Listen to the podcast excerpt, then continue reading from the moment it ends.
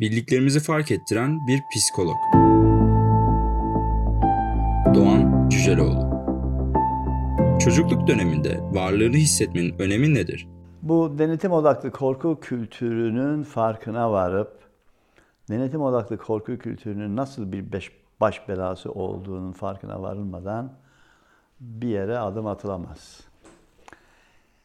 Yani genellikle e, toplumda olan bitene bakıp bu olan biten olmasın. Efendim toplumda şiddet var. Şiddeti yok edelim. Tavrı. Böylelikle sonuca bakıyorsun. Bir ortaya çıkmış sonuç var. Hoşuna gitmiyor o sonuç. Onu yok yok edelim. O şiddeti ortaya çıkaran davranışı yok edelim diyorsun. Ne yapalım? Kanunlar geçirelim. O şiddeti gösterenler hapishanede tıkalım. Burada sorulmamış bir soru var. Bu niye ortaya çıkıyor? Niye ortaya çıkıyor? Neden bu davranış ortaya çıkıyor?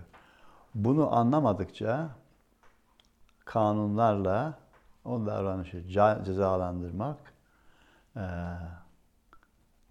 tabiri özür dileyerek söylüyorum çok salakça bir yaklaşım tarzı. Bilimsel değil. Ondan dolayı da çözmez. Ah vah hala adam olamadılar bunlar. Ya arttıralım cezayı şimdi. İşte idam olsun efendim idam olsun. Yine çözmez. Daha çok hapishane yapman gerekir. Onun için yani tıpta da hastalığı tedavi etmek için bir tanı koymak lazım. Neden oluyor bu şeklinde bir yaklaşım içerisinde. Ee, aynı şey insan hayatında da olması lazım. O nedenle bu denetim odaklı korku kültürü nereden geliyor? Niçin var? Niçin tutmuş ve devam etmekte ısrar ediyor? Anlamadıkça o zaman e, denetim odaklı korku kültürünün ürettiği sonuçları ailede, eğitimde, birçok yerde bunu yaşamak durumundasın. Denetim odaklı korku kültüründe hiyerarşi çok önemli ve ben diyen birisi var. Güveni orada buluyor bu güçlü kişi. Ben diyor. Öbürü de bekliyor ki ilişki içindeki evet efendim siz, evet efendim siz, sayın müdürüm, sayın öğretmenim, değerli babam, pederim. İlişkilerde sürekli bir güçlü var, bir de güçsüz var.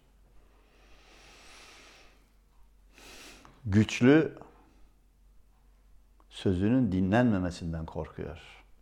Gücünü kaybetmekten korkuyor. Ondan dolayı sürekli denetlemeye çalışıyor. O bakımdan ilişkisinde karşıdakini mutlaka güçsüz bırakacak şekilde farkında varmadan bir ilişki kuruyor. O nedenle boynuz kulağa geçmesin istiyor. Çırak ustadan daha iyi olsun istemiyor. Üniversitedeki profesör asistanı kendinden daha iyi olsun istemiyor. Böyle bir potansiyel gördüğü zaman onu asistan olarak almıyor. Bu kadar basit bana göre. O nedenle e, ben böyle bir cevap vermek istiyorum ona. E, bu motivasyon yapısı ne zaman değişebilir? Bu gelişmiş uygar toplumlarda gördüğümüz ne? Ben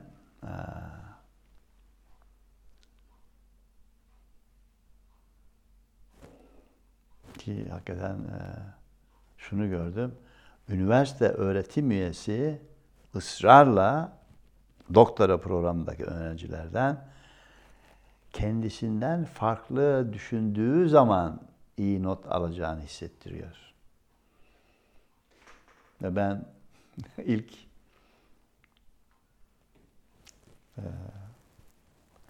ödevimi yaptığım zaman doktora programında University of Illinois Champaign-Urbana'da 35 sayfa falan yazdım. Ve muazzam bir araştırma yaptım. Götürdüm. Adam orta dedi. Ve söylediğin o şuydu. Burada seni göremedim dedi. Çok güzel araştırma yapmışsın.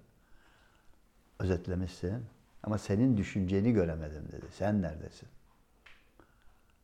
Ulan ben şimdiye kadar kendimi gösterdiğim zaman tokat yedim. İlkokulda da, ortaokulda da, lisede de, üniversitede de. Sen kimsin ki? Bana öbürlerin düşündüğünü söyle diyor. Biz de onu yaptık.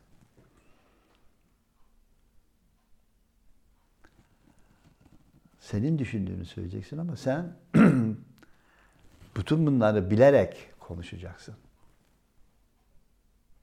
Ne kadar önemli. Onun için benim önerim bizim aydın insanlarımızın denetim odaklı korku kültürünün ne olduğunu, ailede ne yapıyor, eğitim sistemimizde ne yapıyor, din hayatımızda ne yapıyor farkına varıp toplum olarak denetim odaklı korku kültürünün değerleriyle mi yaşayacağız? Korkulacak insan bulup evet efendim siz diyorsunuz, evet efendim, evet efendim diyeceğini yoksa paylaştığımız temel değerlerle liderimizi bir keşfetmek meselesi var. O zaman bizim lideri olma durumu var. Ve bunlar benim halkımın farkında olmadığı şeyler değil. Tasavvuf kültürüne baktığın zaman canın büyüğü küçüğü olur mu diyor. Allah her birine bir can vermiş. Vurma kuşu diyor. Buradaki biz bilincini görebiliyorsun. İnsan, kedi, köpek, kuş, solucan, sümüklü böcek, biz diye bir şey var. Müthiş bir saygı var orada. Yaşama saygı var. Bu değer paylaşıldığı zaman o zaman başka türlü bir güven oluşmaya başlar. Ve esnaf da bunu bilir. Ha sadık mı der. O adam yazsın, isterse peçete kağıdına yazsın. Versin, senet olarak kabul ederim der. Ona güvenirim der. İşte o adam liderdir. Böylelikle değerlerden gelen bir güven var. Neden? Çünkü o kişi kendi tanıklığını keşfetmiştir. Gözüne hesap veren birisidir. Hiçbir zaman satılık olamaz. Çünkü bilir ki yok olur, hayatının anlamı kaybolur. Onun da bedeli yok. O bakımdan bizim hakikaten her bir annenin, babanın kendi ailesindeki temel değerleri keşfedip 5-6 temel değeri yaşatarak çocuk yetiştirmesi. Sınıfa giren her bir öğretmenin sınıfa girdiği zaman yaşatmak istediği temel değerler var. Burada bir anımı söylemek istiyorum. Bir konferans veriyorum Anadolu'nun bir şehrinde. 600 kişilik salon, 850 kişi var içeride böyle. Tıklım tıklım dolmuş. dedim konuşmaya başlamadan önce bir varsayımımı kontrol etmek istiyorum dedim. Bana öyle geliyor ki dedim biz şöyle bir şey söylüyoruz toplum olarak. Kul hakkı önemlidir. Kul hakkı yememek lazım. Bana öyle bir izlenim var dedim. Doğru muyum acaba? Yok biz öyle bir toplum değiliz, öyle bir şey söylemiyoruz mu diyorsunuz yoksa? Çünkü dedim mezara konmadan önce hakkınızı helal ediyor musunuz diye de soruyorlar dedim. Doğrusunuz hocam dediler kul hakkına önem veren bir toplumuz. Tamam dedim onu bilmek istiyorum. Bakın dedim benim bu konuşmam bitecek. Sonra dedim kitap imza atmak isteyeceksiniz. Fotoğraf çektirmek isteyeceksiniz. O zaman dedim sizi gözleyeceğim. Kul hakkına riayet ediyor musunuz, etmiyor musunuz dedim. Önceden söyledim. Bitti. Ve ondan sonra sıra oluşması lazım. Bakıyorsun. Müdür en öne geçiyor. Yaşlılar, genç, gençler, çocuklar böyle hemen hemen itili veriyor böyle. Böyle bakıyorum. Hani kul hakkı diyorum. "E, hocam falan. Onlar diyorum hakka sahip değil mi? Onlar kul değil mi? Çünkü öğrenci, çünkü yaşça küçük.